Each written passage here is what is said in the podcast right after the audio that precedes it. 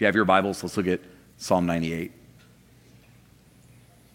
Oh, sing to the Lord a new song, for he has done marvelous things. His right hand and his holy arm have gained him victory. The Lord has made known his victory. He has revealed his vindication in the sight of the nations. He has remembered his steadfast love and faithfulness to the house of Israel.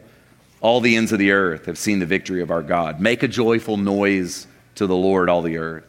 Break forth into joyous songs and sing praises. Sing praises to the Lord with the lyre and the sound of melody, with trumpets and the sound of the horn. Make a joyful noise before the King, the Lord. Let the sea roar and all that fills it, the world and those who live in it. Let the floods clap their hands.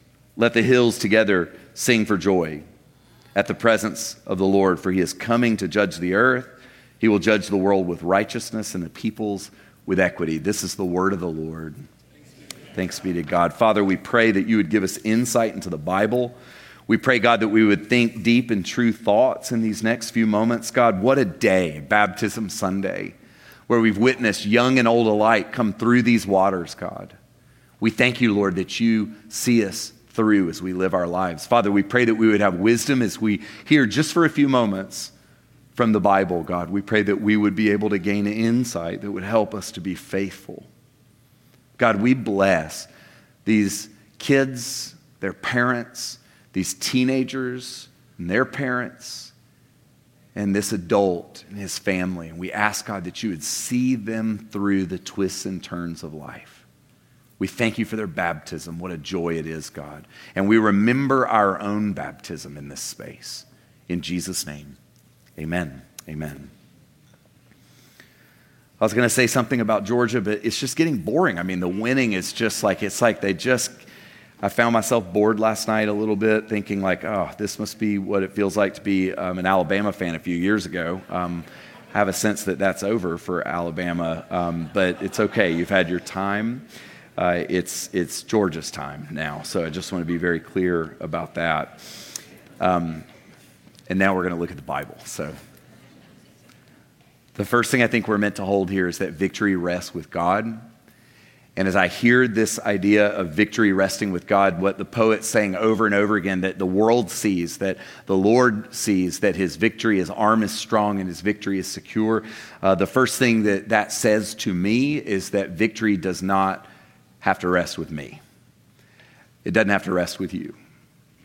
I think that too many of us for too long say that we believe victory rests with God, but we live our lives as if it's down to us, as if we're ultimately fundamentally responsible. And one of the things that I love about this beautiful poem from the prayer book of the Jewish faith and the church is that there is no ambiguity around the fact that victory rests with our God. He is strong, we are not. He is powerful, we are not. He is infinite, we are not. And I believe that one of the invitations for each and every one of us as we sit with whatever it is we're sitting with in life right now is to recognize that God is strong, so you don't have to live your life as if it's all down to you. I think that for me at least, and I think probably for many of us, the last couple of years have been a revealer maybe more than anything else. Pandemic and politics and all the upheaval that we've faced didn't necessarily create things in our lives, but they did reveal some things, some fault lines. And I think for me, this piece of victory resting with God is one of the big revealers in my own life that without even being always conscious of it, I was prone to living my life as if it was really all down to me. And then what happens in life when you realize that you're not getting the job done is you're left with a couple of options. We either begin to look to the Lord and say, victory rests with you, or we become cynical and fatalistic and we just check out.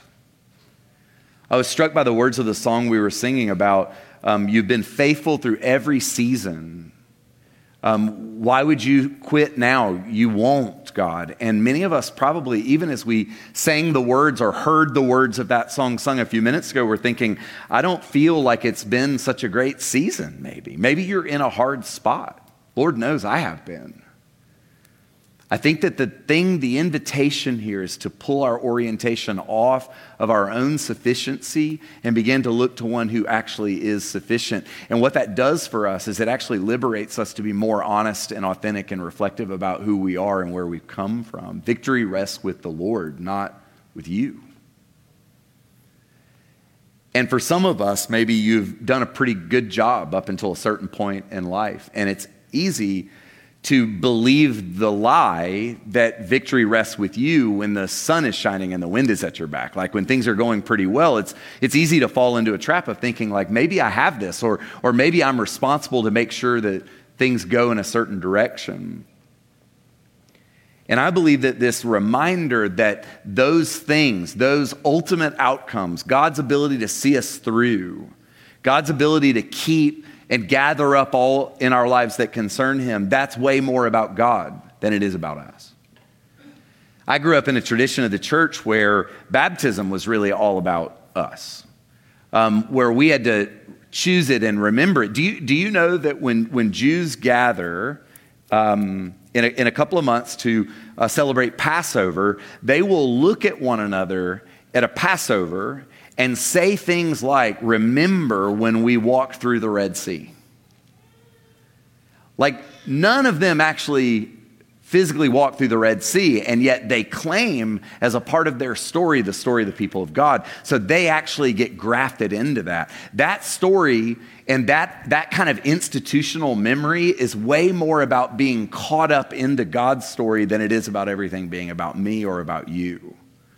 I think that one of our problems in the modern Western world is that we have believed the lie and committed to the lie that victory rests with us. And some of you come into a space like this just dog-tired because you're just not getting it done. And I just want to speak liberty over you. Victory rests with God. Therefore, you can be finite. You can be dependent. You can be grateful. You can ask God to do for us and for you and for me what we cannot do in our own strength, because your arms are not long enough to get the job done. Neither are mine. So there's an invitation here, just in the language of the poet, to see God as strong so that you can actually find your rightful place of need and dependence. It's the nature of the soul to need. We live in a culture that tells us that neediness is a sign of weakness and that is bad. And I just want to say to you, victory rests with God, and that's really good news because it means you're not ultimately responsible for those you love. You're not responsible even for the life that you experience. God wants us to be caught up and gathered up into him. The second thing that the poet says that I think is connected to that is that God remembers his love and faithfulness. I say this all the time. We were talking about this in the room before baptism service. The Jews are not Vikings, so we joke about this from time to time. So whenever you see water in the Bible, it's usually like water's a sign of chaos. It's a sign of something bigger. So the Jews were not seafaring people. So water almost always represents like something scary. It's like in the very beginning of our Bible, we see that the Spirit of God hovered over the surface of the deep. That meant like God hovers over scary stuff, over uncertain stuff. Do you remember the story when Jesus was walking out on the water in the Sea of Galilee? If you come with me to Israel, we're going to go to that very place where that happened. The disciples are in the middle of the lake rowing. And my grandmother was a good, godly Baptist woman. So a lot of my Bible memorization was King James because she just like put it in me. I haven't read the King James in forever, but I love this phrase. The text says in the King James that they were rowing against an adversarial wind. They were just in a struggle. And do you know what? When they get into a struggle, their vision collapses into tunnel vision. The same is true for you. They don't see Jesus coming toward them. They forget. When we get into hard times, we forget, but God doesn't forget. And I just want to say this to you. You may have forgotten a whole lot. God does not forget. He remembers. A lot of us, even those of us who grew up in the church, we've been told a lot that we need to remember. Remember to love God. Remember to serve God. Remember. And that is really important. But we don't get told a lot that God remembers. It's not just about you remembering, because you're made of finite, fragile, frail stuff. When we get into the mess, we, like the disciples, get tunnel vision and we lose sight of Jesus even when he's moving toward us. Maybe you're there right now. Maybe you thought, I haven't seen Jesus in a long time. I haven't felt comforted in a long time. Maybe it's so hard that it's hard for you to even sing some of these songs. I just want to say the text today is reminding us that God remembers even when we forget. Because he's different than you. And it takes courage to believe that. David, poet, prophet, warrior, king, David, like a real guy, David once wrote in one of his Psalms, he said, "Darkness is not dark to you, O God." And I love that because what David is saying is something positive. Darkness is not dark to you. God, you can see in the dark. But he's also saying something negative about us. He's strongly implying darkness is not dark to you, but it is dark to me. Like your eyes don't work in the dark. And that's not because something's wrong with your eyes. It's because we're made of finite stuff. We forget when we're in chaos and crisis and turmoil. We leak truth. Like when the sun is shining and things are good, you can remember all kinds of things. But when it gets hard, we forget. And the prophet poet here is saying, God remembers even when you forget. So what would it look like for us to remind ourselves in a place like this that God remembers? He remembers his covenant. He remembers his self-obligation. Covenant, that word, as God understands it, as the Jews understand it, means mutual obligation. When God says it means self-obligation. It means I will hold up an end of this deal that you just can't. I will remember. God remembers his commitment to you. He thinks about you. Stop and hold that for a moment. He doesn't just demand that you think about him. He thinks about you. He remembers. I think we need to hear that. Not just in our heads, but in our guts. The third thing we see in this text, and I think this is really important, joy is the appropriate response to the experience of God being full of victory and God remembering his love and faithfulness. That joy, this idea, and lots of singing imagery comes up. I actually really appreciate this psalm because this psalm says, make a joyful noise unto the Lord. I'm not a very good singer. So I take solace in the fact that like, even if you're making some noise, like that's actually like, that's my job. It's why I sit on the front row because I don't want anybody to be in front of me hearing me try to sing. It's not a blessing. And so we're told like bang on things. I don't even know what a lyre is, but it's something.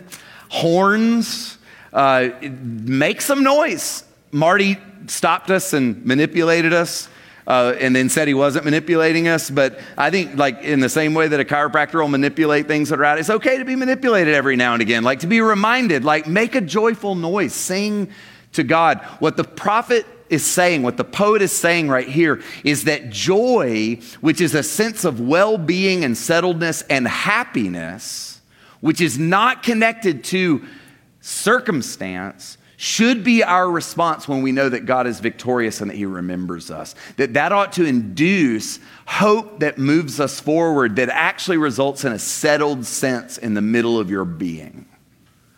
And you need to hear that joy is not the same thing as everything going well and feeling great about things and feeling really hopeful about how your circumstances are going. What does it mean that God is victorious, that he's strong and we're weak, that he remembers if we forget, and how can, when we hold those truths, begin to embrace joy? I believe at Trinity, and our leadership team has been wrestling with this for months, we believe that this place has not been a joyful enough place, and that's because of us. Leaders set the tone. When we planted Trinity, we were really young. I was 26, probably had no business planting a church at that point, and we were so serious about everything. And one of the things that I love about this church is that we are serious about God. I hope that if you're here, that you'll think like those people, like they take the Bible seriously. They try to think true thoughts about God. That's never going to change, God willing. We're going to hold that. But I don't think we've been joyful enough. And one of the things in my own life that I'm sensing is that I need to find ways to move toward joy. And that may not look like what you think it looks like. Joy is not checking out and escaping. Joy is recognizing, I forget, I'm finite, I'm weak. God is not those things. Therefore, I'm going to move forward with hope and life, and I'm going to have some fun as I do it. The Lord wants us to be joyful. The Lord wants us to put some flags in the ground that move us toward life. And right here in this poem, I think that the poet is inviting us to a joyful response. Things being okay in your life is not a solid foundation for living. Circumstances all lining up, that's just not a great foundation, because the longer you live, the more you realize that things don't always go the way that we want them to go. You got to find a way to be okay and to be joyful when things are not okay. I do too. Too much of my life and too much of the time, I have been dependent upon things going well in order to move forward with hope and joy. And I believe the Lord wants that to shift in me, and I think he wants it to shift in us. The next movement is about the sea and the floods. Again, remember, the Jews are not Vikings. So it's telling that they would say the sea roars in praise, and the floods clap their hands in affirmation. The Jews are seeing here the things that would overwhelm us are actually now moving us on.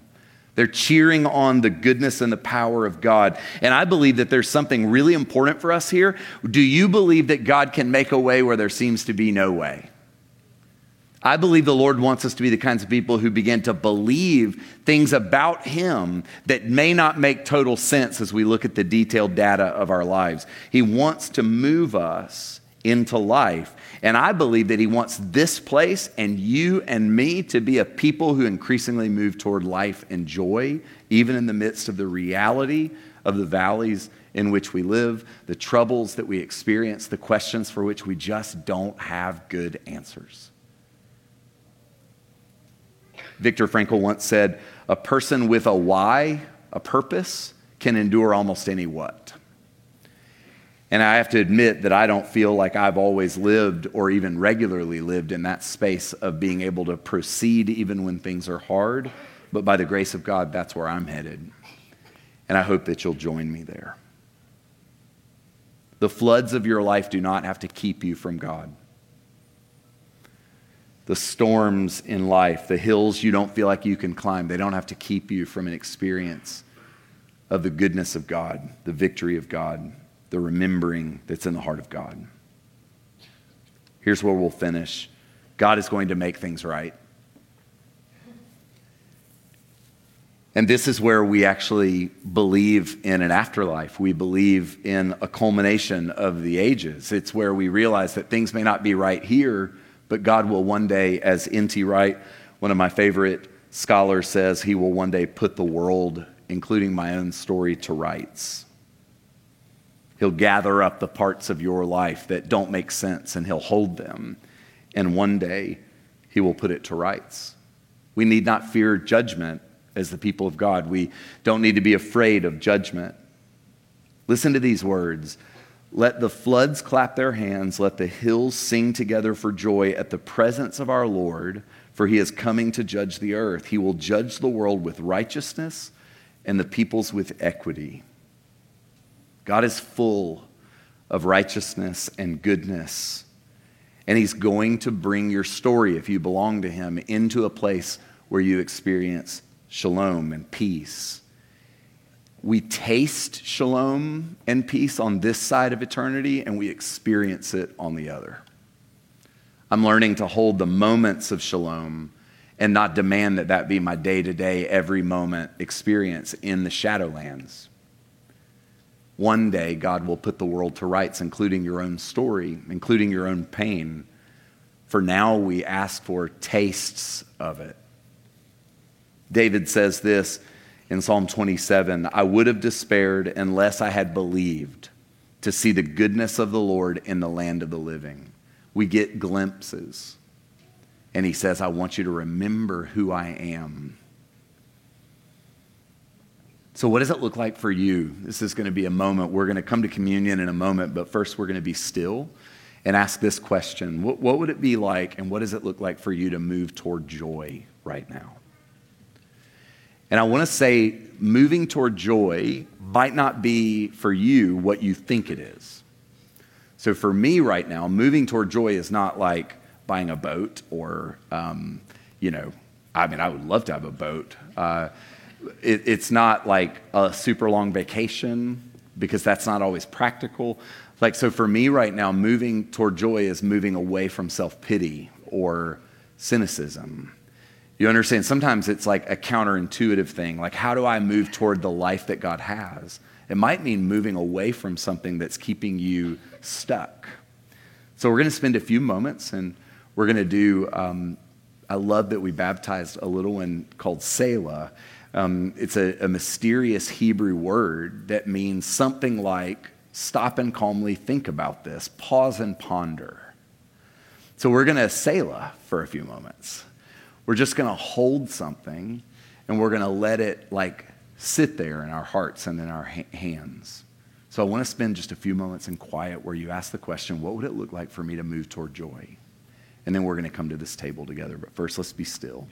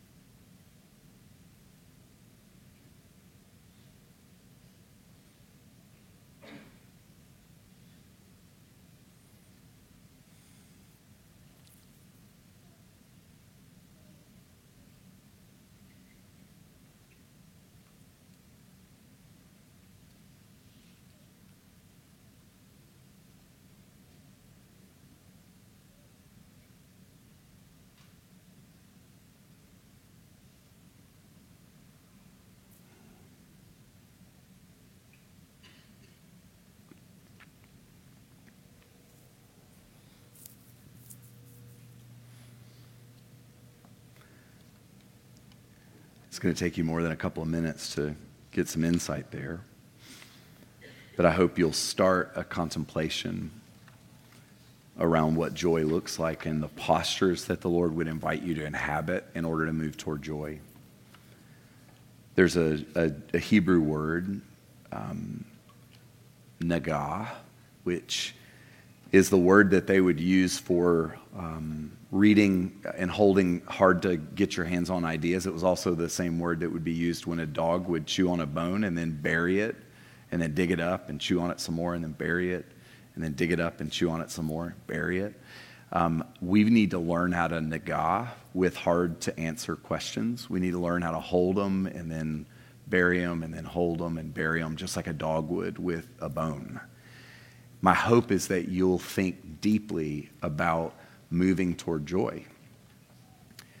So one of the gifts of the last year and a half is that I have, with the help of my wife, discovered that I'm a 7 on the Enneagram versus an 8, but I have an 8 wing. And if you don't know what any of that means, I'm sorry. I won't get into it. But one of the things that I think I'm learning about myself is that for me, joy could, in a shadowy way, feel like just escaping. And there were times and experiences in my own life early on where I would create an alternative reality that was better than the real reality as a way to like survive, as a way to get through things. And so one way that I'm learning to move toward joy is to like hold reality even when it's not comfortable. So do you see how that's pretty counterintuitive? God wants you to move toward joy. Will make you more sturdy. So think of it that way. Joy is not just going to like make you wispy or flaky. Joy is going to make you more durable. That's shalom. If we're able to stand together.